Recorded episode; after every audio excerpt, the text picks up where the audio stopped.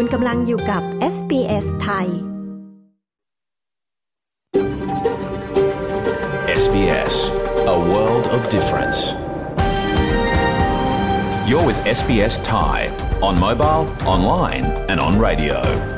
คุณกำลังฟัง SBS ไทยทางโทรศัพท์มือถือออนไลน์ และวิทยุ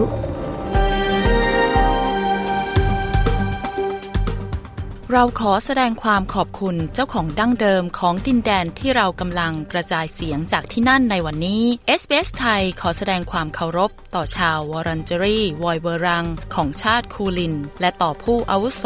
ทั้งจากในอดีตและปัจจุบัน เราขอแสดงความขอบคุณเจ้าของดั้งเดิมของชาวออบริจิน และชาวเกาะทอร์เรสเตรททั้งหมดที่คุณกำลังรับฟังเราจากที่นั่นในวันนี้ด้วย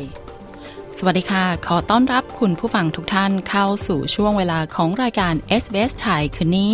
พฤหัสบดีที่ 8 มิถุนายน พุทธศักราช 2566 นะคะ คุณกำลังอยู่กับดิฉัน ชยาดาพาว ดำเนินรายการสดกับคุณผู้ฟังในคืนนี้ จากห้องส่งในนครเมลเบิร์นค่ะ คืนนี้เราก็มีเรื่องราวที่น่าสนใจมากมาย รอคุณผู้ฟังอยู่เช่นเคยนะคะ จะมีเรื่องอะไรบ้างนั้นมารับฟังตัวอย่างกันก่อนค่ะ Our objective when it comes to payments is to modernise our payment system uh, so that it can be part of a more productive, more innovative, more competitive economy. We want our payments to be safe and accessible. Uh, we want them to be efficient and we want to make sure that they are keeping up with developments in technology. วิธีการชำระเงินของออสเตรเลียได้เปลี่ยนไปอย่างรวดเร็ว จากการใช้เงินสดกลายมาเป็นการทำธุรกรรมทางดิจิทัล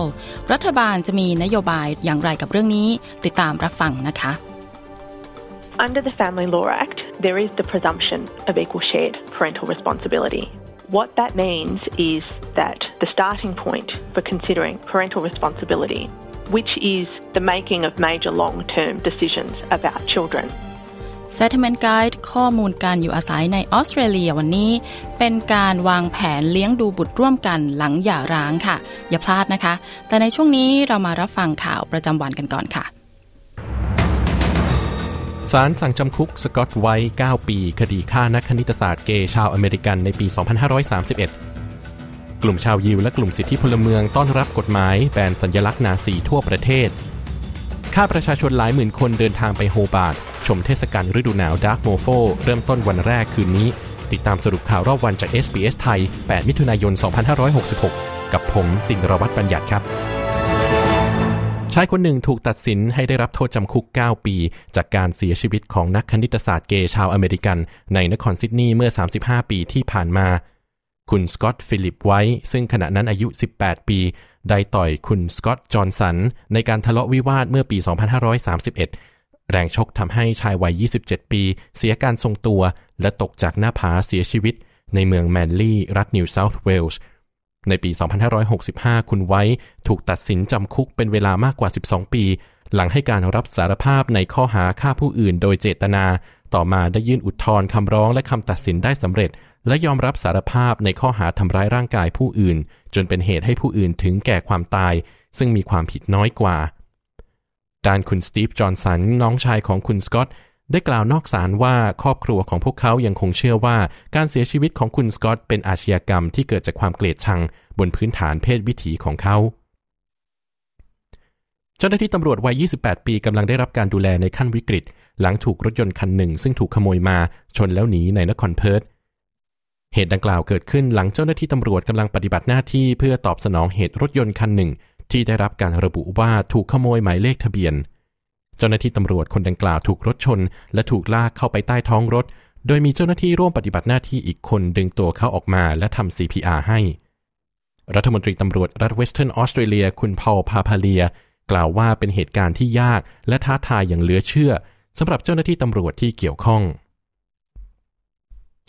องค์กรชาวยิวและองค์กรสิทธิพลเมืองได้แสดงความยกย่อง กับแผนการแบนสัญญลักษณ์นาซีทั่วประเทศ หลังพบการใช้สัญญลักษณ์ดังกล่าวเพิ่มขึ้นโดยกลุ่มขวาจัด รัฐบาลสหพันธรัฐได้ประกาศกฎหมายใหม่ ที่กำหนดให้ผู้ที่แสดงเครื่องหมายนาซี ต้องรับโทษจำคุกสูงสุดหนึ่งปี ขณะที่การขายของที่ระลึกของนาซี ก็ถือว่าเป็นความผิดเช่นกัน ความเคลื่อนไหวดังกล่าวเกิดขึ้น หลังจากกิจกรรมของกลุ่มหัวรุนแรงขวาจัด ที่เพิ่มขึ้นเมื่อเร็วๆนี้ รวมถึงการชุมนุมของกลุ่มนีโอนาซีในใจกลางนครเมลเบิร์น ประธานองค์กรสิทธิพลเมืองจากคณะกรรมการต่อต้านการหมิ่นประมาท คุณเดวีอับราโมวิช กล่าวว่าเป็นวันแห่งประวัติศาสตร์ และเป็นชัยชนะสำหรับผู้ที่รณรงค์เพื่อการเปลี่ยนแปลงดังกล่าวมานาน รัฐบาลมณฑลนครหลวงออสเตรเลียหรือ ACT ได้รับผลกระทบจากการละเมิดความปลอดภัยทางไซเบอร์ ในระบบเทคโนโลยีสารสนเทศของทางหน่วยงาน การละเมิดความปลอดภัยดังกล่าวถูกตรวจพบ ในระบบ gateway อีเมล Barracuda ซึ่งรองรับระบบเทคโนโลยีสารสนเทศบางส่วน ของหน่วยงานรัฐบาลมณฑลนครหลวงออสเตรเลีย คุณคริสสตีลรัฐมนตรีพิเศษแห่งมณฑลนครหลวงออสเตรเลีย กล่าวว่าการสืบสวนได้เริ่มต้นขึ้นแล้ว เพื่อระบุว่าข้อมูลใดบ้างที่อาจถูกเข้าถึงระหว่างการละเมิดนี้ ขณะที่รัฐบาลของมณฑลนครหลวงออสเตรเลียกล่าวว่า ประชาชนในมณฑลสามารถใช้บริการออนไลน์ของรัฐบาลมณฑลต่อไปได้อย่างปลอดภัย คาดว่าประชาชนหลายหมื่นคนจะแห่กันไปที่นครโฮบาร์ตในอีกสองสัปดาห์ข้างหน้า เพื่อร่วมเทศกาลประจำปี Dark Mofo Winter Festival นครโฮบาร์ตได้เปลี่ยนเมืองให้กลายเป็นสีแดงเพื่อเทศกาลนี้ โดยจะเริ่มต้นในคืนนี้ซึ่งนับเป็นปีที่ 10 ที่จัดงาน รัฐบาลรัฐแทสเมเนียหวังว่าจะมีผู้มาเยี่ยมชมจากต่างรัฐและต่างประเทศมากขึ้น โดยเทศกาล Dark Mofo เมื่อปีที่แล้ว มีผู้เข้าชมงาน 24,000 คน โดยเทศกาลในปีนี้จะเป็นครั้งสุดท้ายของผู้อำนวยการเทศกาลคุณลีคามิเชล โดยเขามองว่า Dark Mofoเป็นสิ่งแรกและสำคัญที่สุด ในฐานะเทศกาลเฉลิมฉลองคืนที่ยาวนานที่สุดของปี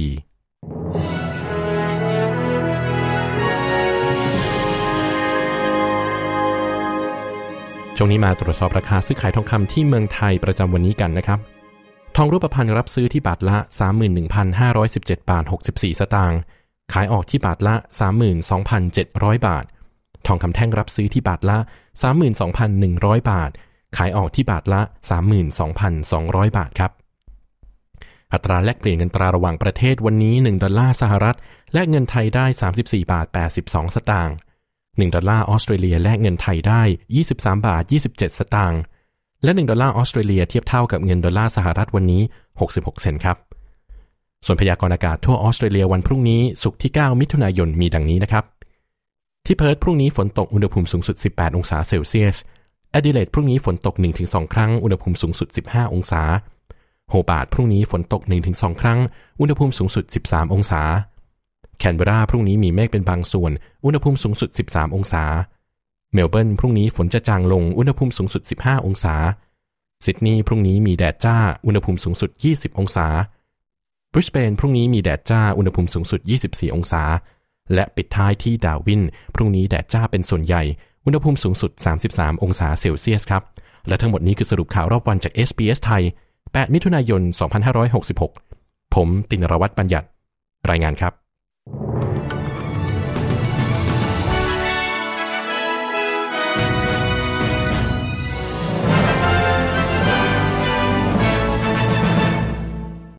ช่วงนี้มาฟังข่าวไทยกันบ้างนะคะ วิษณุยันกกตสั่งนับคะแนนเลือกตั้งใหม่ 47 หน่วยอาทิตย์นี้ ไม่กระทบไทม์ไลน์ตั้งรัฐบาลนายวิษณุเครืองามรองนายกรัฐมนตรี กล่าวถึงกรณีที่คณะกรรมการการเลือกตั้ง หรือกกตประกาศนับคะแนนการเลือกตั้งใหม่ 47 หน่วยทั้งแบบแบ่งเขต และแบบบัญชีรายชื่อ หลังพบปัญหาบัตรออกเสียงเลือกตั้ง และจำนวนผู้มาใช้สิทธิ์เลือกตั้ง มีจำนวนตรงกัน ในวันอาทิตย์ที่ 11 มิถุนายนนี้ว่าการนับคะแนนดังกล่าวคงไม่ส่งผลกระทบต่อไทม์ไลน์การจัดตั้งรัฐบาล เพราะว่ากกตต้องประกาศผลการเลือกตั้งภายในไม่เกิน 60 วัน ซึ่งคือวันที่ 13 กรกฎาคม 2566 อยู่แล้วนายอัจฉริยะนำหลักฐานไปมอบให้ตำรวจเพื่อเอาผิดกับข้าราชการระดับสูง อักษรย่อยกรมสรรพสามิตที่เชื่อว่าอยู่เบื้องหลังขบวนการการค้าน้ำมันเถื่อน นายอัจฉริยะเรืองรัตนพงศ์ประธานชมรมช่วยเหลือเหยื่ออาชญากรรมนำหลักฐานเบอร์โทรศัพท์ คลิปบันทึกเสียงการสนทนากับคนคนหนึ่ง ที่เป็นคนสนิทของข้าราชการระดับสูง อักษรย่อยกรมสรรพสามิตที่เชื่อว่าอยู่เบื้องหลังขบวนการค้าน้ำมันเถื่อน ไปมอบให้ตำรวจกองบังคับการป้องกันปราบปรามการทุจริต และประพฤติมิชอบ หรือบกปปปตรวจสอบและดำเนินคดี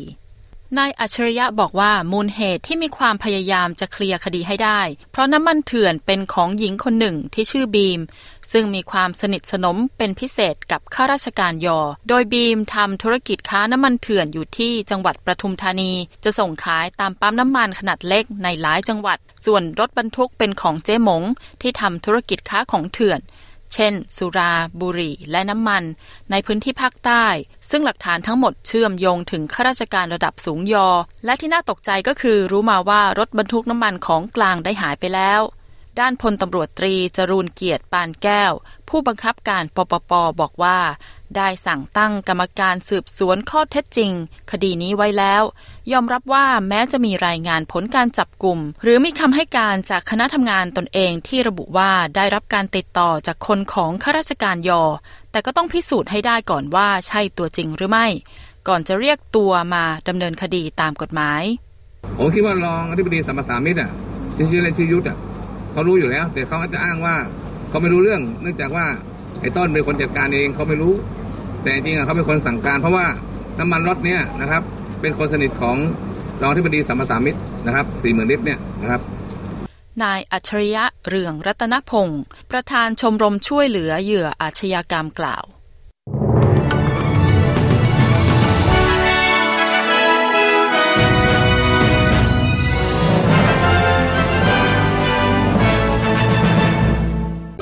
คุณกำลังอยู่กับ SBS ไทย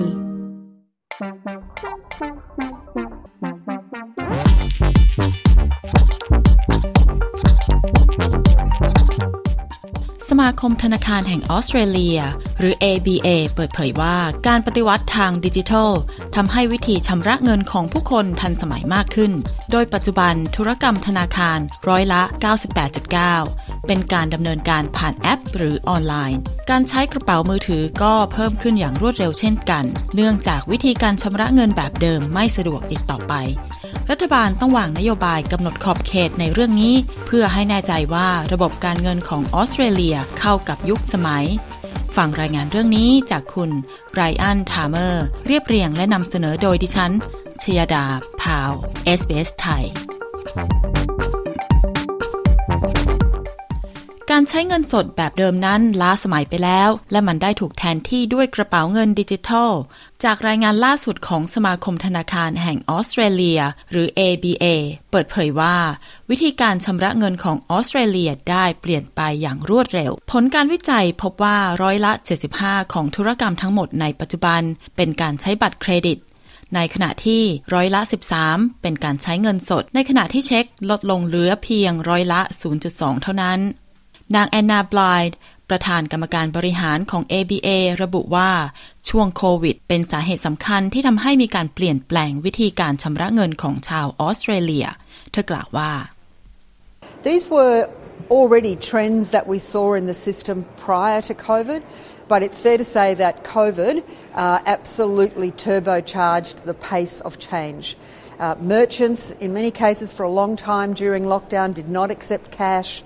เราสังเกตเห็นแนวโน้มการเปลี่ยนแปลงวิธีการชำระเงินที่ว่านี้ในระบบก่อนเกิดโควิด แต่สามารถพูดได้ว่าในช่วงโควิดนั้นเป็นตัวเร่งให้เกิดการเปลี่ยนแปลงที่เร็วขึ้น ในช่วงโควิด ร้านค้าหลายเจ้าไม่ยอมรับเงินสด เพราะว่าพวกเขากังวลว่าอาจสัมผัสกับไวรัส และจนตอนนี้หลาย ๆ เจ้าก็ยังคงไม่รับเงินสด นางแอนนาปลาย ประธานกรรมการบริหารของ ABA ชี้ นอกจากนี้ยังมีการเพิ่มขึ้นอย่างรวดเร็วของบริการธนาคารออนไลน์ ซึ่งส่งผลให้การติดต่อธุรกรรมกับสาขาธนาคารลดลงร้อยละ 46 การใช้กระเป๋ามือถือก็มีอัตราเพิ่มขึ้นเช่นกัน จากการสำรวจพบว่าในปีที่แล้วมีการลงทะเบียนบัตรที่ใช้ในกระเป๋าเงินมือถือมากกว่า 15.3 ล้านใบ ซึ่งเพิ่มขึ้นจากปี 2018 2 ล้านใบ ซึ่งหมายความว่าในปี 2022 มูลค่ารวมของธุรกรรมกระเป๋าเงินมือถือเพิ่มขึ้นเป็น 93 พันล้านดอลลาร์ ซึ่งเพิ่มขึ้นจาก 746 ล้านใบเมื่อ 4 ปีก่อนหน้านี้ นายแมทธิวแอดิสัน ประธานสภาองค์กรธุรกิจขนาดย่อมของออสเตรเลียชี้ว่า เราควรตอบรับกระแสการเปลี่ยนแปลงใหม่ด้วยความระมัดระวัง This is a good trend for business. It helps simplify, helps keep the records, helps streamline process. Uh, we just need to look after นี่เป็นแนวโน้มที่ดีสำหรับภาคธุรกิจ เพราะช่วยให้การดำเนินการธุรกรรมง่ายขึ้น ช่วยในการเก็บบันทึก ช่วยในกระบวนการให้คล่องตัวขึ้น เราแค่ต้องดูแลให้มีกฎหมายที่เหมาะสม เพื่อผู้ให้บริการจะแน่ใจว่าในเวลาเดียวกัน การชำระเงินดิจิทัล ก็จะครอบคลุมการใช้จ่ายของธุรกิจขนาดเล็กด้วย หลังจากที่รัฐบาลอบานิซีประกาศว่าจะเลิกใช้เช็คภายใน 10 ปีนี้ ภายใต้โครงการปฏิรูประบบการชำระเงินของออสเตรเลียให้ทันสมัยทำให้ในไม่ช้า เราจะไม่มีการขึ้นเงินเช็คอีกต่อไปนายจิม ชาลเมอร์ส รัฐมนตรีว่าการกระทรวงการคลังกล่าวว่า ผู้คนเลือกใช้ธุรกรรมที่ประหยัดและง่ายขึ้น ซึ่งหมายความว่าปัจจุบันเช็คกลายเป็นบริการที่มีค่าใช้จ่ายสูงสำหรับประชากรเพียงหยิบมือเดียว เขาชี้ว่า Our objective when it comes to payments is to modernise our payment system uh, so that it can be part of a more productive, more innovative, more competitive economy. We want our payments to be safe. วัตถุประสงค์ของเราคือการปรับปรุงระบบการใช้เงินของเราให้ทันสมัย เพื่อสามารถเป็นส่วนหนึ่งของเศรษฐกิจที่มีประสิทธิผลมากขึ้น มีนวัตกรรมที่ทันสมัยมากขึ้น และมีการแข่งขันทางเศรษฐกิจมากขึ้น เราต้องการให้การชำระเงินของเราปลอดภัย เข้าถึงได้และมีประสิทธิภาพ และเราต้องการให้แน่ใจว่าประชาชนจะก้าวทันกับการพัฒนาทางเทคโนโลยีนายจิม ชาลเมอร์ส รัฐมนตรีว่าการกระทรวงการคลังกล่าว ในขณะที่โลกธนาคารออนไลน์ เปิดโอกาสการทำธุรกรรมให้กับลูกค้ามากขึ้น แต่มันก็มีความเสี่ยงที่เพิ่มขึ้นด้วยเช่นกัน รองศาสตราจารย์ดเนียลกอสแมน อาจารย์คณะเศรษฐศาสตร์ แห่งมหาวิทยาลัยซิดนีย์กล่าวว่า There's much more opportunity for um, cybersecurity threats and threats to individual privacy, data theft, and so on. So while I think that this provides better options in terms of speeding up access to business, access to payments, speeding up the transaction processes, which is great. การทำธุรกรรมออนไลน์เป็นการเพิ่มโอกาสให้มีภัยคุกคาม ความปลอดภัยทางไซเบอร์ และภัยคุกคามต่อความเป็นส่วนตัวของบุคคลและข้อมูลมากขึ้น ผมคิดว่ามันมีผลดีต่อการเร่งการเติบโตของธุรกิจ การชำระเงินที่ง่ายขึ้น เร่งการทำธุรกรรม อย่างไรก็ตามมันก็มีความเสี่ยงในเรื่องความปลอดภัยและความเป็นส่วนตัวของผู้คนในโลกไซเบอร์ด้วย รองศาสตราจารย์ดานียลกอสแมนให้ความเห็น อย่างไรก็ตามรัฐบาลกลางเชื่อว่าการเปลี่ยนแปลงวิธีการทำธุรกรรมของผู้บริโภค เป็นตัวกำหนดความต้องการของสังคม และมันจะนำไปสู่เศรษฐกิจที่ทันสมัยมากขึ้น คุณกำลังฟังรายการ s อ s ไทยกับดิฉัน ชยดาพาวค่ะ s อ s ไทยมีข่าวสารมากมายจากทั่วออสเตรเลีย รวมถึงเรื่องราวที่น่าสนใจจากชุมชนไทย และเรื่องราวที่มีประโยชน์ในการใช้ชีวิตอยู่ในออสเตรเลียนะคะ ติดตามเรื่องราวที่น่าสนใจจาก s อ s ไทยได้ที่เว็บไซต์ sbs.com.au/thai ค่ะ หรือมากดไลค์ หรือ follow เราทาง Facebook ที่ facebook.com/sbsthai นะคะ ช่วงหน้าเรามีข้อมูลกันอยู่อาศัยในออสเตรเลีย เกี่ยวกับการวางแผนเลี้ยงดูบุตรร่วมกันหลังแยกทางค่ะ ติดตามในช่วงข่าวและสถานการณ์ปัจจุบันช่วงหน้านะคะ ส่วนในช่วงนี้ค่ะ ไปฟังข่าวสายตรงจากเมืองไทยกันก่อนค่ะ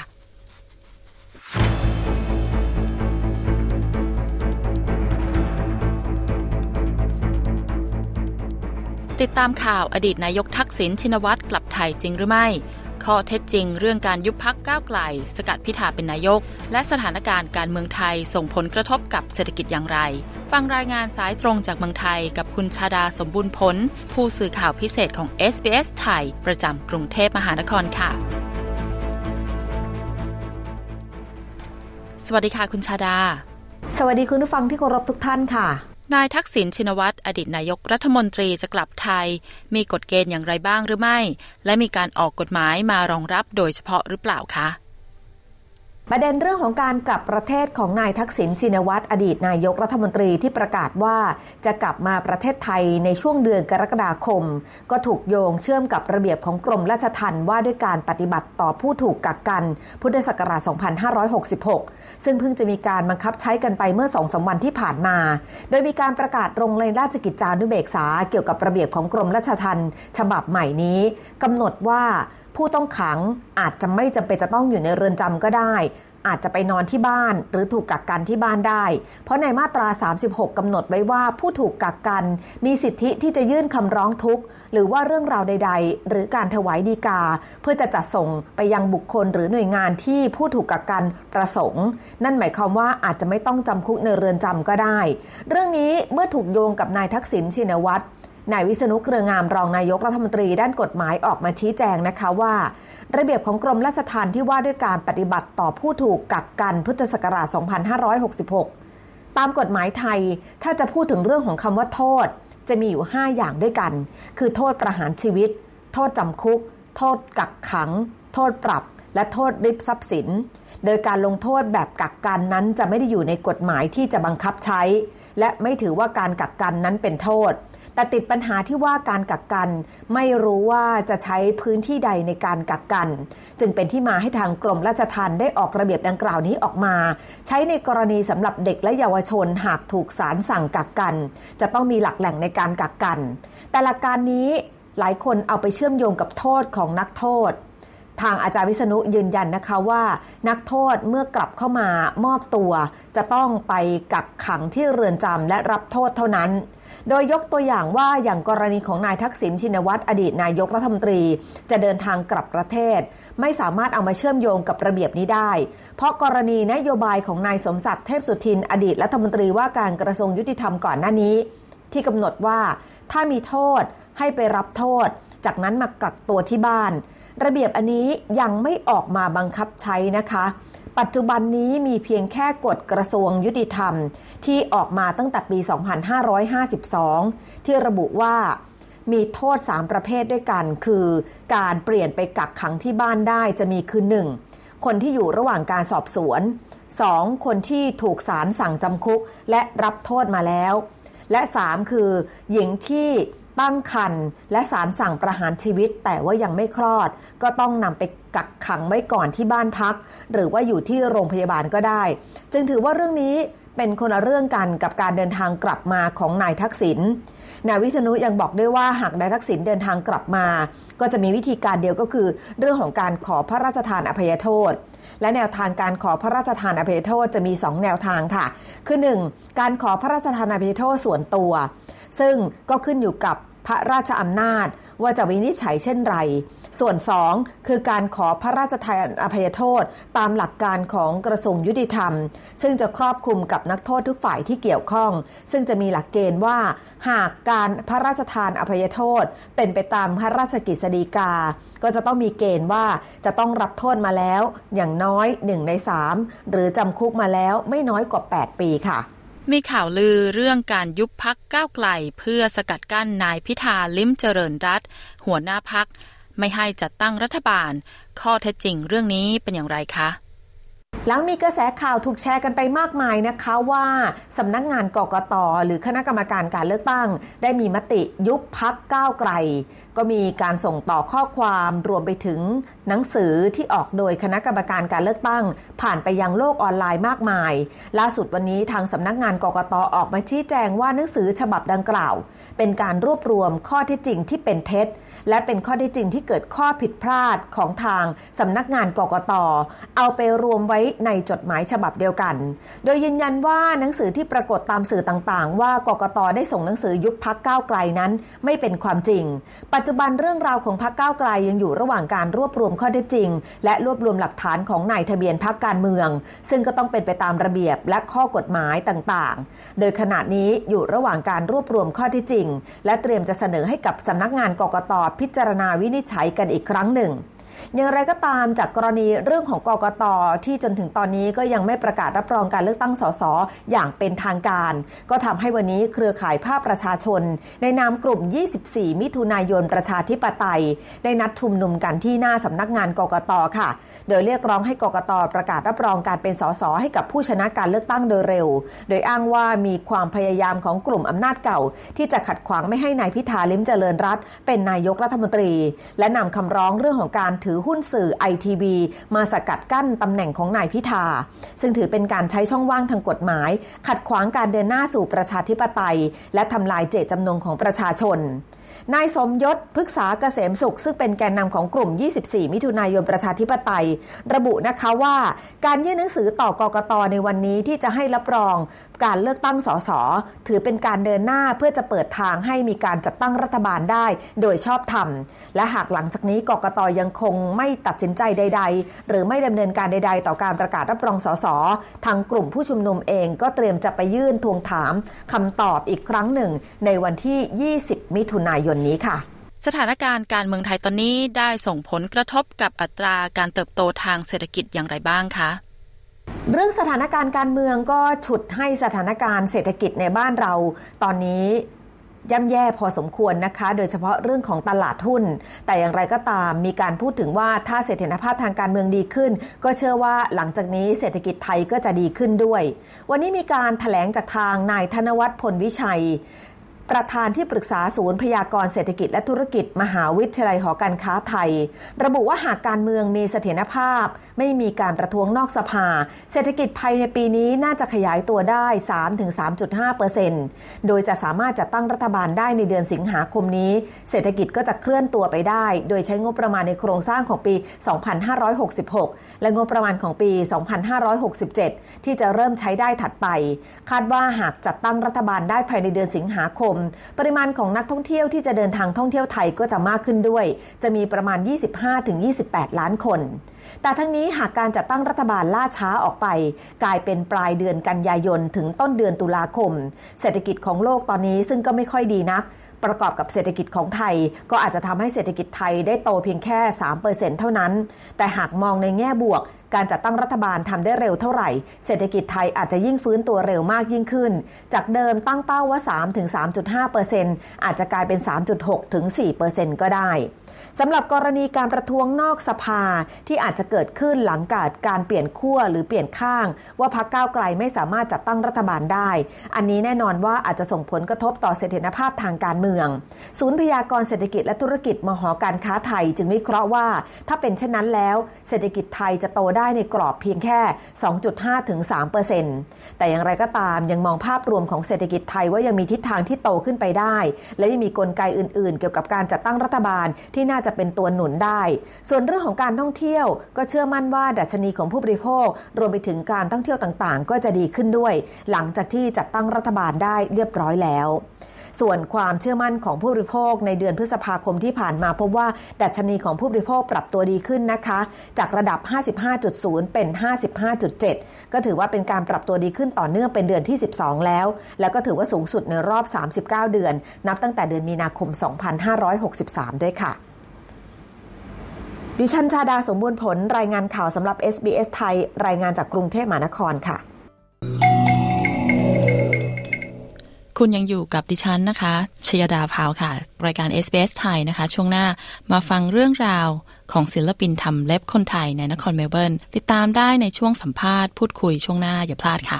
ส่วนในช่วงนี้นะคะ ไปฟังข้อมูลกันอยู่อาศัยในออสเตรเลีย เกี่ยวกับการวางแผนการเลี้ยงดูบุตรร่วมกัน เมื่อคุณแยกทาง เชิญรับฟังค่ะ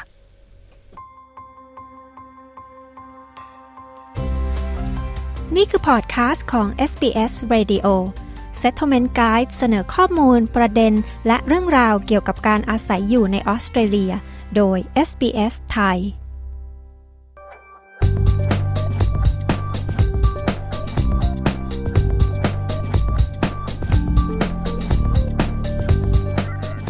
ภายใต้พระราชบัญญัติกฎหมายครอบครัว การเจรจาแบ่งหน้าที่เป็นผู้ปกครองเด็กหลังจากพ่อแม่แยกทาง หรือหย่าร้างกันนั้น จะยึดสิทธิและสวัสดิการของเด็กเป็นหลัก ตามกฎหมายแล้ว เด็กอายุต่ำกว่า 18 ปี ไม่สามารถตัดสินใจได้ว่าจะอาศัยที่ใดได้ด้วยตนเองผู้ปกครองต้องบรรลุข้อตกลงเกี่ยวกับการดูแลเด็กที่คำนึงถึงความปลอดภัย ความสะดวก และคำนึงถึงผลประโยชน์ของเด็กเป็นหลัก รายงานเรื่องนี้เสนอโดยคุณเมลิซาแคมเปนโนนีเรียบเรียงและนำเสนอโดยดิฉันชยาดาพาวเวล SBS ไทย พระราชบัญญัติกฎหมายครอบครัวมีผลบังคับใช้อย่างเท่าเทียมกัน กับคู่ที่แต่งงานกัน คู่ที่อยู่ด้วยกันทางพฤตินัย หรือพ่อแม่ที่เป็นเพศเดียวกัน ตลอดจนผู้ดูแล เช่นปู่ย่าตายาย ซึ่งกฎหมายนี้ทำให้มั่นใจได้ว่าเด็กๆ มีสิทธิ์รักษาความสัมพันธ์กับทั้งพ่อและแม่ โดยไม่เกี่ยวกับเพศ หรือบทบาทการเป็นพ่อแม่ภายในครอบครัว ดังนั้นหลังจากการหย่าร้าง ผู้ปกครองทั้งสองฝ่ายไม่มีใครที่มีสิทธิ์โดยอัตโนมัติในการดูแลเด็กแต่เพียงผู้เดียว หรือตัดสินใจแทนผู้ปกครองอีกฝ่ายหนึ่ง คุณเบอร์นาเดตแกรนดิเนตรักษาการผู้จัดการโครงการของ Victoria Legal Aid อธิบายว่า จะมีการแบ่งความรับผิดชอบของผู้ปกครองอย่างไร ภายใต้กฎหมายดังกล่าว เธอชี้ว่า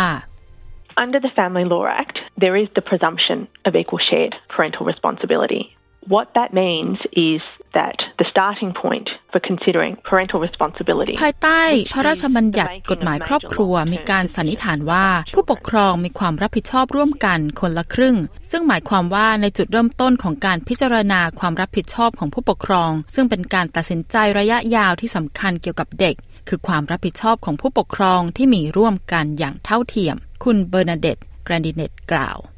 อย่างไรก็ตามสิ่งที่สำคัญก็คือ คุณต้องทราบว่ามีเพียงศาลเท่านั้นที่สามารถเป็นผู้ออกคำสั่งไม่ให้ผู้ปกครองเจอลูกได้ เช่นในกรณีความรุนแรงในครอบครัว ซึ่งความรับผิดชอบของผู้ปกครองร่วมกันอย่างเท่าเทียมนี้ หมายความว่าผู้ปกครองทั้งสองฝ่ายต้องสนับสนุนด้านการเงินของเด็ก แต่มันไม่ได้หมายความว่าลูกจะต้องอยู่กับพ่อและแม่คนละเท่ากัน คุณเบอร์นาเดตแกรนิเดตอธิบายว่าผู้ปกครองควรตัดสินใจว่ามีวิธีการจัดการใดที่เหมาะสมที่สุดสำหรับเด็ก เธอเปิดเผยว่า A lot of people who separate are able to make parenting arrangements between themselves. If parents do reach agreement amongst themselves, that can be an informal verbal agreement. ผู้คนที่แยกทางกันจำนวนมาก สามารถจัดการการเลี้ยงดูเด็กด้วยกันได้ หากผู้ปกครองบรรลุข้อตกลงร่วมกัน ซึ่งอาจเป็นข้อตกลงที่ไม่เป็นทางการ หรือทางวาจา หรือพวกเขาสามารถเขียนและลงนามในข้อตกลงนั้น และมันจะกลายเป็นสิ่งที่เราเรียกว่า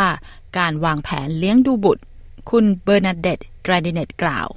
ซึ่งแผนการเลี้ยงดูบุตรนี้อาจรวมถึงข้อตกลงเกี่ยวกับการเตรียมการทางการเงิน จากข้อมูลของคุณชารีนแฟงฮานีทนายความอาวุโส ฝ่ายบริการกฎหมายสตรี ในรัฐ Australian Capital Territory หรือ ACT อธิบายว่า แผนการเลี้ยงดูบุตรนี้ไม่มีรูปแบบตายตัว เธอเปิดเผยว่า Basically, the two parents sit down and they write out what their parenting arrangements will be for their children. So you can put parenting plan at the top, you date it, and โดยปกติแล้วผู้ปกครองทั้งสองคนจะมานั่งปรึกษาและตกลงกันว่า การเตรียมการเลี้ยงดูบุตรของพวกเขาจะเป็นอย่างไร คุณสามารถเขียนหัวข้อแผนการเลี้ยงดูบุตรที่ด้านบนกระดาษ ลงวันที่ไว้ และอาจมีรายละเอียด เช่น เด็กๆ จะอาศัยอยู่กับแม่วันนี้ และอยู่กับพ่อในวันนี้ และคุณอาจจะมีแนวทางคร่าวๆ ว่าคุณจะติดต่อสื่อสารกันในฐานะผู้ปกครองเกี่ยวกับลูกๆ โดยวิธีใด คุณชายรินแฟงฮานีชี้ จุดประสงค์ของแผนการเลี้ยงดูบุตรนี้ก็คือการลดความขัดแย้งหลังจากการแยกทางกัน โดยเฉพาะอย่างยิ่งเมื่อผู้ปกครองอาจมีการสื่อสารผิดพลาด อย่างไรก็ตามแผนการเลี้ยงดูบุตรที่ว่านี้ ไม่ใช่เอกสารที่มีผลผูกพันตามกฎหมาย เธอกล่าวว่า So if one person stops following the parenting plan, you can't take that parent to court. Parenting plans are flexible. You can change them as the children get older and their needs change. ถ้าผู้ปกครองคนใดคนหนึ่งไม่ทำตามแผนการเลี้ยงดูบุตรที่ร่างไว้คุณจะไม่สามารถฟ้องร้องอีกฝ่ายหนึ่งได้ เพราะแผนการเลี้ยงดูบุตรมีความยืดหยุ่น คุณสามารถเปลี่ยนแปลงรายละเอียดได้เมื่อเด็กโตขึ้น และความต้องการของพวกเขาเปลี่ยนไป คุณสามารถร่างแผนการเลี้ยงดูบุตรได้ หากคุณและอดีตคู่ชีวิตของคุณตกลงกันได้ แต่บางครั้งคุณอาจต้องการความช่วยเหลือจากคนกลาง หรือบุคคลที่ 3 เพื่อช่วยให้คุณบรรลุข้อตกลงนั้นได้ คุณชัยรีนแฝงฮานี่กล่าว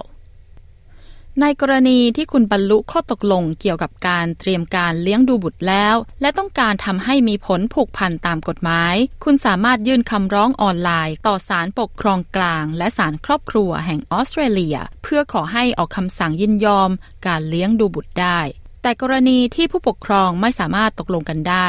ขั้นตอนต่อไปมักจะเป็นการแก้ไขข้อพิพาทในครอบครัว คุณเบอร์นาเดตแกรนดิเนตอธิบายว่า This allows the negotiation of parenting arrangements with the assistance of a mediator and legal aid commissions across Australia offer legally assisted การดำเนินการขั้นตอนนี้ทำให้ผู้ปกครองสามารถเจรจาข้อตกลงในการเลี้ยงดูบุตร โดยได้รับความช่วยเหลือจากผู้ไกล่เกลี่ย คณะกรรมการช่วยเหลือทางกฎหมายทั่วประเทศออสเตรเลีย สามารถให้ความช่วยเหลือในกระบวนการไกล่เกลี่ยตามกฎหมายสำหรับคนที่มีสิทธิ์ได้รับความช่วยเหลือทางการเงิน นอกจากนี้คุณยังสามารถใช้บริการการไกล่เกลี่ยที่มีในชุมชน หรือบริษัทที่ปรึกษาเอกชนสำหรับผู้แยกทางกัน คุณเบอร์ดันเดตกราดิเนตให้รายละเอียด ด้านนางแอนมารีไรส์นายทะเบียนฝ่ายตุลาการอาวุโสจากศาลปกครองกลาง และศาลครอบครัวแห่งออสเตรเลีย กล่าวว่า พ่อแม่ที่แยกทางกันส่วนใหญ่ทำข้อตกลงการเลี้ยงดูบุตร โดยไม่ต้องพึ่งอำนาจศาลเธอกล่าวว่า Agreements negotiated between parents are known to be more effective in reducing conflict and creating certainty for children. And most parents want to achieve this, including those who find themselves in court. เป็นที่ทราบดีว่าการเจรจาข้อตกลงระหว่างผู้ปกครองนั้น มีประสิทธิภาพในการลดความขัดแย้ง และเป็นการสร้างความเชื่อมั่นให้กับเด็กมากกว่า ซึ่งผู้ปกครองส่วนใหญ่ต้องการบรรลุจุดประสงค์นี้ รวมถึงผู้ที่ต้องเจรจาเรื่องนี้ผ่านศาลแม้ว่าคุณจะขึ้นศาลเพราะคุณไม่สามารถบรรลุข้อตกลงร่วมกันได้เพราะโอกาสที่จะตกลงกันด้วยดีก่อนการพิจารณาคดีของผู้พิพากษามีน้อยมาก ซึ่งศาลจะมาช่วยคุณหาวิธีการเจรจาข้อตกลงที่เหมาะสมกับคุณและลูกๆของคุณอย่างปลอดภัย นางแอนมารีไรส์กล่าว นายทะเบียนไรส์เน้นย้ำว่าศาลมีหน้าที่ในการช่วยเหลือผู้ปกครอง แก้ไขข้อขัดแย้งอย่างรวดเร็ว และประหยัดที่สุดเท่าที่จะเป็นไปได้ อย่างไรก็ตามการขึ้นศาลก็ไม่ใช่ตัวเลือกที่ดีที่สุด เธอชี้ว่า I think everyone who works in the family law system will say the court is a place of last resort. But any person who wants to apply to the court for a formal order about a child must, except in cases of urgency and high risk, first ฉันคิดว่าทุกคนที่ทำงานในระบบกฎหมายครอบครัว ต่างบอกว่าศาลเป็นสถานที่สุดท้ายที่คุณจะเลือก แต่ใครก็ตามที่ต้องการยื่นคำร้องต่อศาลเพื่อขอคำสั่งศาลอย่างเป็นทางการ ในเรื่องที่เกี่ยวข้องกับเด็กนั้น ต้องให้พวกเขาพยายามบรรลุข้อตกลงกับผู้ปกครองอีกฝ่ายก่อน ซึ่งหมายความว่าพวกเขาต้องเข้าร่วมกระบวนการไกล่เกลี่ย กับผู้ปฏิบัติการระงับข้อผิดพลาดในครอบครัวที่ได้รับการรับรอง และจะต้องได้ใบรับรองเพื่อยืนยันว่าไม่สามารถบรรลุข้อตกลงระหว่างกันได้ ยกเว้นในกรณีเร่งด่วนและมีความเสี่ยงสูงนางแอนมารีไรส์เปิดเผย ผู้ปฏิบัติการระงับข้อพิพาทในครอบครัวที่ได้รับการรับรอง Family Dispute Resolution Practitioner หรือ FDRP เป็นผู้ไกล่เกลี่ยที่ได้รับการฝึกฝนเป็นพิเศษเพื่อทำงานร่วมกับครอบครัวที่มีความขัดแย้ง คุณสามารถหาผู้ปฏิบัติการระงับข้อพิพาทในครอบครัว ได้ในเว็บไซต์ของศูนย์ความสัมพันธ์ครอบครัวต่างๆ ซึ่งจะมีการระบุสถานที่ตั้งและค่าธรรมเนียมไว้ด้วย โดยมากผู้ปฏิบัติงานระงับข้อผิดพลาดในครอบครัวของเอกชน ที่เสนอบริการนี้จะมีค่าธรรมเนียมสูงกว่าของรัฐบาลสารครอบครัวมีแหล่งติดต่อข้อมูลออนไลน์ เพื่อช่วยให้คุณบรรลุข้อตกลงการเลี้ยงดูบุตรระหว่างกัน โดยไม่ต้องขึ้นศาล คุณสามารถติดต่อบริการช่วยเหลือทางกฎหมายได้จากศูนย์กฎหมายชุมชน หรือ Legal Aid ในรัฐของคุณ หรือไปที่เว็บไซต์ Family Relationships เพื่อขอความช่วยเหลือเรื่องนี้ได้ นางแอนมารีไรส์กล่าวว่าคุณไม่จำเป็นต้องมีทนายความ หากคุณเข้าร่วมการระงับข้อผิดพลาดในครอบครัว เธออธิบายว่า and any concerns that you might have about risks, including in relation to domestic and family violence, will be discussed with you privately before any negotiations. And issues including translators หากคุณมีความกังวลเกี่ยวกับความปลอดภัย ซึ่งรวมถึงความรุนแรงในครอบครัว ก่อนที่จะเริ่มกระบวนการก็จะมีการหารือกับคุณเป็นการส่วนตัว และรวมถึงเจรจาเรื่องความช่วยเหลือต่างๆ เช่นล่ามหรือการช่วยเหลืออื่นๆ การระงับข้อผิดพลาดในครอบครัว หรือ FDR มีหน้าที่รับผิดชอบในการให้ความมั่นใจว่าการเจรจาจะเป็นไปด้วยความเหมาะสมปลอดภัย ซึ่งถ้าไม่เป็นตามที่ต้องการ คุณสามารถยื่นคำร้องต่อศาลได้ นางแอนมารีไรส์แนะนำหากคุณได้รับคำเชิญจากผู้ปกครองอีกฝ่ายให้เข้าร่วมกระบวนการไกล่เกลี่ย คุณควรพิจารณาอย่างรอบคอบ และหากคุณมีข้อสงสัยควรขอคำแนะนำทางกฎหมาย แต่ถ้าหากคุณเลือกที่จะไม่เข้าร่วม อาจมีการตัดสินใจที่คุณไม่ได้แสดงเจตจำนงของคุณ เมื่อพ่อแม่ไม่สามารถตกลงกันได้ศาลครอบครัวก็จะตัดสินโดยคำนึงถึงผลประโยชน์สูงสุดของเด็ก ตามกฎหมายครอบครัว และคำสั่งศาลจะมีผลบังคับ จนกว่าเด็กจะอายุครบ 18 ปีอย่างไรก็ตามรายละเอียดของคำสั่งศาลจะแตกต่างกันไปในแต่ละกรณี นางแอนมารีไรส์เปิดเผยว่า A court order is a formal written document that sets out what parties must do in relation to the children who are involved or the financial affairs. Orders can be made by consent between the parties or by a registrar. คำสั่งศาลเป็นเอกสารอย่างเป็นทางการที่เป็นลายลักษณ์อักษร ซึ่งกำหนดสิ่งที่ฝ่ายต่างๆ ต้องทำเกี่ยวกับเด็ก หรือเรื่องที่เกี่ยวข้องต่างๆ และเรื่องทางการเงินคำสั่งศาลสามารถทำได้โดยความยินยอมระหว่างคู่สัญญา หรือโดยนายทะเบียน หรือผู้พิพากษา หลังจากการตัดสินคดีความคำสั่งศาลมีผลผูกพันทุกฝ่าย กล่าวคือ หากผู้ปกครองไม่ปฏิบัติตามคำสั่งที่กำหนด เช่น พาเด็กไปหาผู้ปกครองอีกฝ่ายตามเวลาที่กำหนดไว้ศาลจะสามารถบังคับใช้คำสั่งศาลและจัดการกับการละเมิดคำสั่งศาลดังกล่าวได้ นางแอนมารีไรส์อธิบาย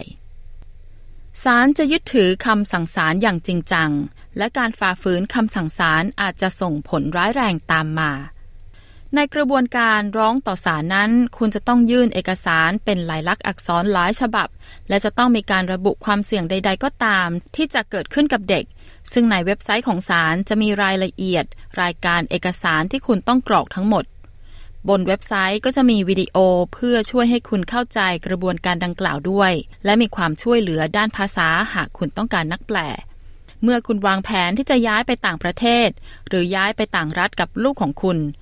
คุณแฟงฮานี่กล่าวว่า คุณจำเป็นจะต้องได้รับความยินยอมจากผู้ปกครองอีกฝ่ายหนึ่ง เว้นแต่คุณจะต้องการคำสั่งศาลเธอกล่าวว่า That's really when you need to speak with a lawyer because there's lots of different things that the court will take into consideration when an application for relocation is made. ในกรณีนี้คุณต้องการปรึกษากับทนายความ เพราะมีหลายอย่างที่ศาลจะพิจารณาเมื่อมีการขอยื่นย้ายถิ่นฐาน โดยจะมีการพิจารณาถึงสิ่งต่างๆ เช่น ความกังวลด้านความปลอดภัย หรือการย้ายที่อยู่เพื่อให้ใกล้กับครอบครัวมากขึ้น การต้องการความช่วยเหลืออื่น ๆ หรือการพิจารณาปัจจัยทางการเงินเป็นต้น คุณชัยรีน แฟงฮานี่ให้รายละเอียด สิ่งที่สำคัญก็คือต้องปรึกษากับทนายความก่อนตัดสินใจ ถ้าคุณรู้สึกกดดันที่ต้องทำข้อตกลงอย่างใดอย่างหนึ่งในการเลี้ยงดูบุตร โดยเฉพาะอย่างยิ่งหากคุณกำลังประสบกับความรุนแรงในครอบครัว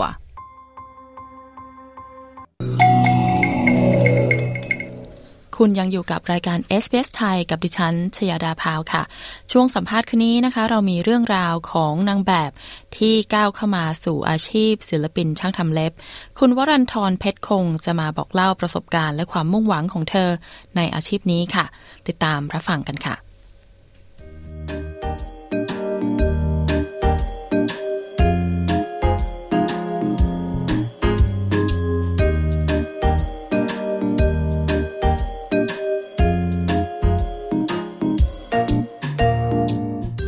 ผู้ฟังคะ จากนางแบบหน้ากล้องผันตัวมาเป็น nail artist หรือศิลปินช่างทำเล็บ ที่มีสตูดิโอเป็นของตัวเองในนครเมลเบิร์นได้อย่างไร วันนี้เราจะมาพูดคุยกับน้องมะปราง คุณวรัญญาเพชรคง ถึงรายละเอียดของอาชีพนี้ แรงบันดาลใจในการสร้างสรรค์ผลงานให้ถูกใจลูกค้า และความฝันที่จะเปลี่ยนแปลงวงการการทำเล็บของเธอกันค่ะ ดิฉันชยดาพาวเอสเบสไทยรายงานค่ะ สวัสดีค่ะน้องปราง สวัสดีค่ะ ตอนนี้น้องปรางเข้ามาทำเป็นอาชีพnail artist หรือว่าเป็นศิลปินช่างทำเล็บเนี่ยค่ะ มากี่ปีแล้วคะ ถ้าพูดถึงว่าย้ายมาที่เมลเบิร์นนะคะ ก็ประมาณปีกว่าๆค่ะพี่แอนถ้าก่อนหน้านี้ที่ไทยเนี่ยรวมๆแล้วประมาณสามปีค่ะ น้องปรางมีแรงบันดาลใจอะไรที่คิดอยากมาทำอาชีพนี้อะคะ จริงๆ แรงบันดาลใจเลยนะคะ คือเป็นคนชอบทำงานศิลปะอยู่แล้วค่ะ แต่ว่ามันจะมีช่วงที่เป็นช่วงล็อกดาวน์ค่ะ เราเป็นคนที่ชอบทำเล็บอยู่แล้ว ทีนี้ร้านทำเล็บเนี่ยมันปิดหมดเลยอะค่ะพี่แอนก็เลยคิดว่าโอเคงั้นเราไปลอง take class แบบสั้นๆ ที่เป็น basic ก่อน เพื่อจะทำเล็บให้ตัวเอง คือเริ่มต้นคืออยากทำให้ตัวเองก่อนค่ะ แล้วจังหวะที่เราไปเรียนเนี่ยด้วยความที่ ตัวมะปรางเองเนี่ยมี art background มาก่อน คือคุณแม่มาครูสอนศิลปะ ทีนี้ตอนไปเรียนเนี่ยมันเลยรู้สึกว่า เฮ้ยมันมันรีแลกซ์จัง ถ้าเกิดเราทำอาชีพนี้แบบระยะยาวอะ่ะ เราคงมีความสุขนะ ประมาณนี้ค่ะ ก็เลยรู้สึกว่า โอเคงั้นลองดูซิว่าเราลองมาจริงจังกับงานนี้ดู เราจะทำได้ไหม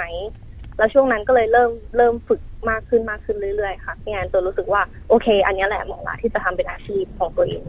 เริ่มแรกอะค่ะน้องปรางเริ่มฝึกฝนเอง หรือว่าต้องไปเทคคอร์สที่อื่นด้วยค่ะ เคยไป take class ค่ะ ตอนนั้นยังอยู่ไทยอยู่ แต่ว่าเป็นคลาสสั้นๆ แค่แบบสามวัน เป็นคลาสแบบ basic มากๆ เขาจะสอนแค่ว่าเออแบบเตรียมหน้าเล็บยังไง ตัดทำตัดยังไงทำตรงยังไง แล้วก็วิธี paint คือบอกแค่ขั้นตอน basic เท่านั้นนะคะแล้วนอกจากนั้นเนี่ยหลังจากที่เรียน take class ตอนนั้นเสร็จอะเรื่อง nail art คือต้องมา ฝึกฝนเองค่ะ ก็ดูงานเยอะๆแล้วก็ฝึกเองลองผิดลองถูกค่ะ ในการที่เราบอกว่ามีสองเขาเรียกมีสอง terms เนาะว่าเป็นช่างทำเล็บ แล้วก็เป็น nail artist เนี่ย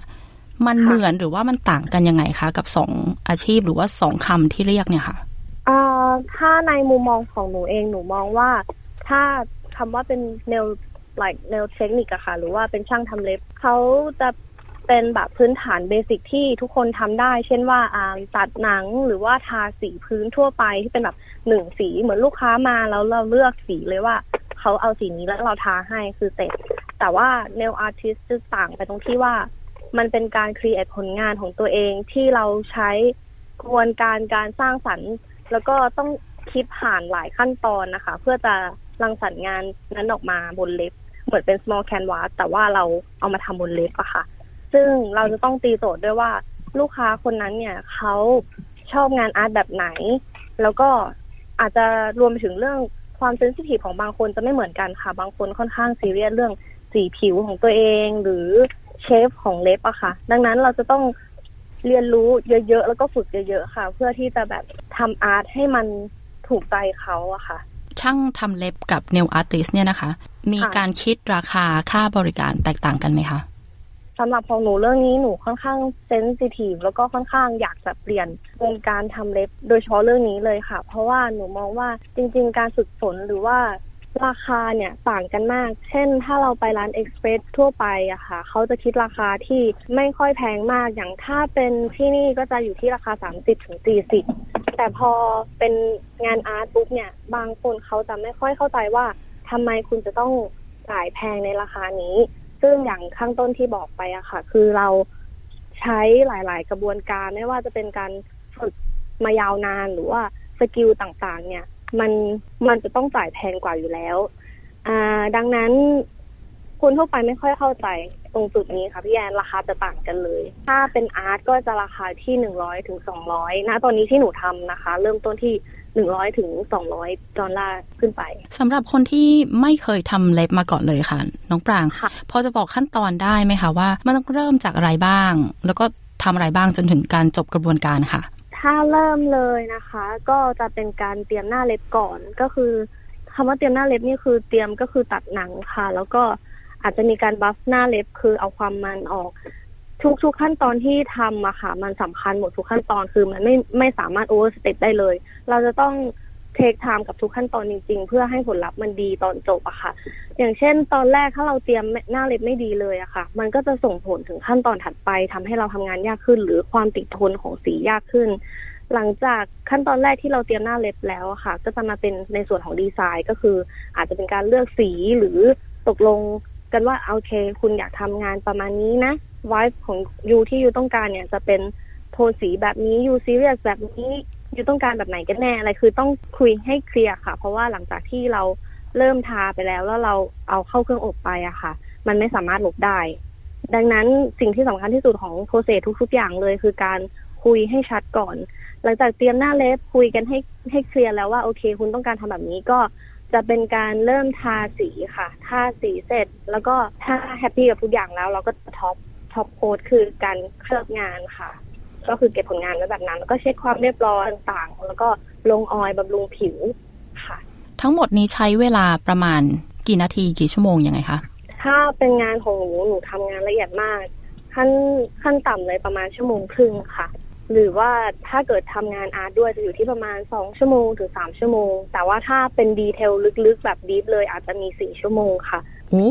นานนะสี่ชั่วโมง นานมากค่ะ ต้องมีเบรกไหมคะ ไม่มีเบรกไม่มีเบรกเลยค่ะ ใช่ แต่ว่าถ้าเกิดเป็นร้าน express ทั่วไปอย่างที่บอกอย่าง nail technic อะค่ะ เขาแค่อ่าตัดเล็บแล้วก็ทาสี มันใช้เวลาประมาณครึ่งชั่วโมงก็เสร็จค่ะ แต่ทีนี้อย่างหนูอะโอเค อย่างที่หนูบอกว่างานความละเอียดไม่เหมือนกันคุณภาพงานก็ไม่เหมือนกันเช่นกันค่ะ ดังนั้นถ้าหนูละเอียดมากๆเนี่ยสตรัคเจอร์ของงานหรือ หรือทรงของเล็บอะค่ะ มันจะดูออกเลยว่างานไม่เหมือนกัน เช่นหนูถึง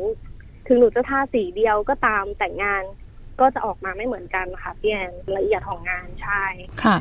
อย่างนี้น้องปรางก็ต้องพูดคุยกับลูกค้าก่อนที่จะเริ่มงานใช่ไหมคะ ว่าความต้องการเป็นแบบไหนรสนิยมเป็นแบบไหน อยากให้ออกมาเป็นแบบไหนประมาณนี้ใช่ค่ะ ยิ่งยิ่งอยู่ที่นี่ลูกค้าหลากหลายมาก ๆ เราอยู่ที่ออสเตรเลียคือ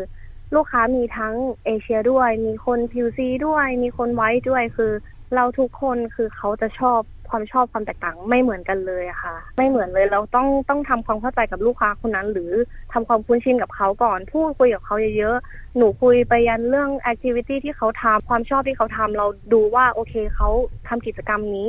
แล้วผลิตภัณฑ์ชิ้นไหนที่หนูควรจะไปใช้กับเขาในในขั้นตอนแต่ละขั้นตอนนะคะ เพราะว่าหนูทดสอบทุกผลิตภัณฑ์เลยว่า อันนี้มันมีความยืดหยุ่นมากกว่านะ อันนี้เหมาะกับคนที่เล็บเป็นแบบนี้แบบนี้นะ อะไรอย่างเงี้ยค่ะ คือมัน ค่อนข้างใช้เวลาเทคไทม์มากๆ ในการคุยไปทำไป น้องปรางคะแล้วตอนนี้เทรนด์ในการทำเล็บนี่เป็นยังไงคะที่ที่ได้รับความนิยมมากๆอยู่ตอนนี้ค่ะ หนูรู้สึกว่าพอหนูทำให้หลากหลายชาติอะมันมันไม่มีเทรนด์ตายตัวเลยค่ะ แต่อาจจะมีถ้าแบบเป็น pop up ขึ้นมา แบบเป็นเทรนด์แบบกระแสเร็วๆอาจจะมีเป็นพวกตามพวกเซเลบริตี้ทางฝั่งอเมริกามากกว่า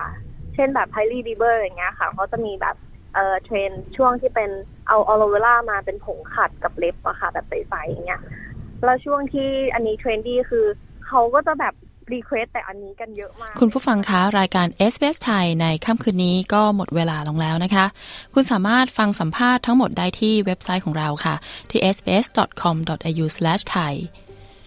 คุณผู้ฟังคะ พบกันได้ใหม่ทุกวันจันทร์และวันพฤหัสบดีเวลาสี่ทุ่มตรงตามเวลาซิดนีย์และเมลเบิร์นค่ะ คุณสามารถฟังรายการคืนนี้ย้อนหลังซ้ำอีกครั้งได้ทาง SBS Radio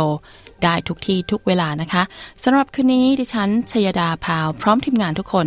ต้องขอลาคุณผู้ฟังไปก่อน ขอบคุณทุกท่านสำหรับการติดตามรับฟัง ราตรีสวัสดิ์ค่ะ